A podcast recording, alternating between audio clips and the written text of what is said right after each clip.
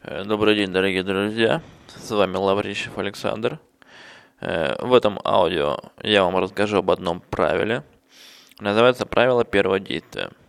Э, если вы, к примеру, постоянно забываете что-то сделать, вы постоянно ленитесь, вы понимаете, что вам нужно сейчас на тренировку, ну, за окном идет дождь, и вам просто неохота выходить, вы понимаете, что вам нужно выучить 50 слов иностранного языка, но почему-то у вас ничего не учится. Э, вы понимаете, что нужно сходить, э, завершить свет, как говорится, лягушку, заплатить квитанции, сходить в магазин. Вы понимаете, что вам нужно сейчас, нужно написать одну или две главы из вашей дипломной работы и так далее и тому подобное. Когда вы понимаете, что с вами происходит что-то подобное. Э, здесь целесообразно э, выполнить правило первого действия. В чем оно заключается? Э, нужно всего лишь навсего сделать первый толчок к тому, чтобы начать выполнять дело. Собственно, выполнить первое действие.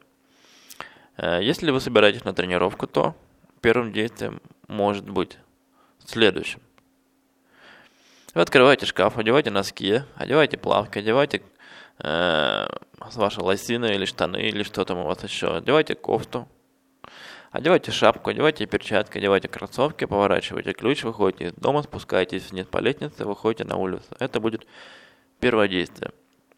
Э, второе действие будет э, автоматически, ну, потому что обратно вы уже, скорее всего, не придете, не придете, потому что проделали достаточно большой путь, чтобы э, взять и побежать. То же касается иностранного языка. Если вы понимаете, что вам нужно выучить 50 слов, э, выучите первые 5 слов.